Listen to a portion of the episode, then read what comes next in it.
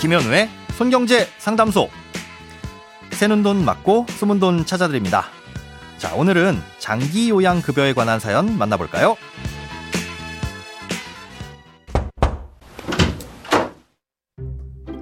부모님을 직접 간병해야 할 시기가 올 것 같아 알아보다가 궁금한 부분이 있어 질문드립니다. 현재 저희 아버지는 중증 장애가 있으셔서 간병인을 쓰고 계시고 동시에 어머니도 간병을 함께 돕고 계십니다. 제가 요양보호사 자격증을 취득해서 부모님을 간병하면 매달 가족 요양급여라는 걸 받는 것으로 알고 있는데요.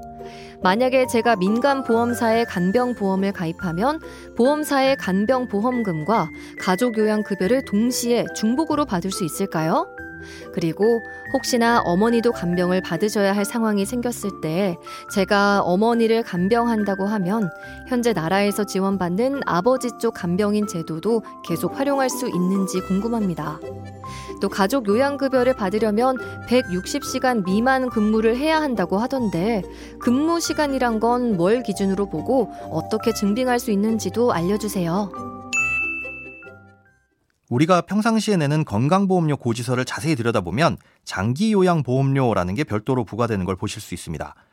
이 장기요양보험료를 통해 차곡차곡 쌓인 돈은 치매나 뇌혈관 질환, 파킨슨병 같은 이 노인성 질병에 걸려서 요양이 필요하다는 인정을 받으신 분들의 간병에 필요한 자금으로 쓰이게 됩니다. 이걸 장기요양급여라고 하는데요. 집에서 요양을 할 때 지급되는 재가급여와 요양원 같은 시설에 들어가게 됐을 때 지급되는 시설급여, 그리고 일상생활에 필요한 각종 보조용구를 사는데 필요한 돈을 지원해주는 복지용구 급여로 나눌 수 있습니다. 사연자님의 경우 집에서 아버님을 간병하시면서 요양보호사를 집으로 모시는 방문요양 서비스를 받고 계신 건데요. 요양보호기관을 통해 요양보호사분들을 집으로 보내달라고 요청하게 되면 이 비용을 지불해야 되겠죠. 이럴 때 그 비용의 일부를 증세의 경중에 따라 등급을 나눠서 공단에서 지원해 줍니다. 직접 현금을 받을 수 있는 건 아니고요. 공단이 해당 요양보호기관에다가 지급을 해주는 방식입니다. 마치 우리가 병원에 가서 건강보험이 적용되는 진료를 받았을 때 이 진료비의 일부 금액만 내면 나머지는 공단에서 병원으로 지급해주는 것과 똑같은 방식입니다.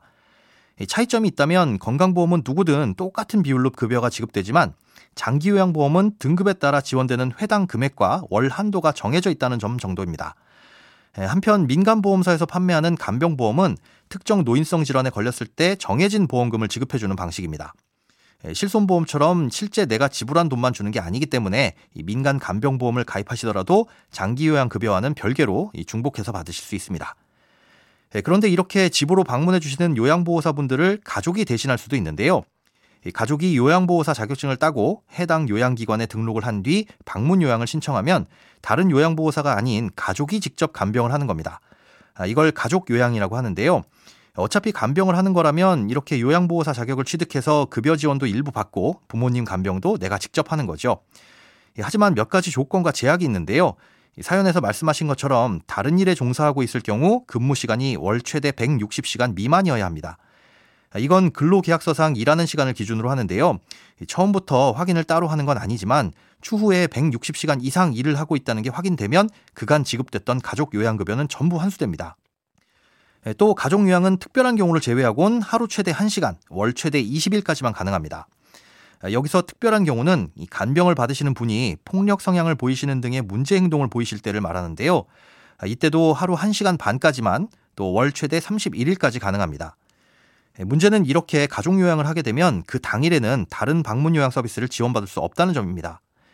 특별한 경우가 아니면 하루에 1시간만 가능하다고 말씀드렸는데 더 긴 시간의 간병 지원이 필요할 경우 불편함이 있을 수 있다는 걸 감안하시기 바랍니다. 예, 만약 가족 요양을 통해 어머님을 간병하게 된다면 아버님 쪽 방문 요양도 계속 활용할 수 있는지에 대해서도 질문 주셨는데요. 수급자가 다르기 때문에 어머님은 가족 요양으로, 아버님은 다른 요양보호사분을 통한 방문 요양으로 동시에 지원을 받으실 수 있습니다. 돈에 관련된 어떤 고민이든 상관없습니다. imbc.com 손에 잡히는 경제 홈페이지에 들어오셔서 고민 상담 게시판에 사연 남겨주세요. 새는 돈 맞고 소문 돈 찾는 손경제 상담소 다음 주에 다시 찾아올게요.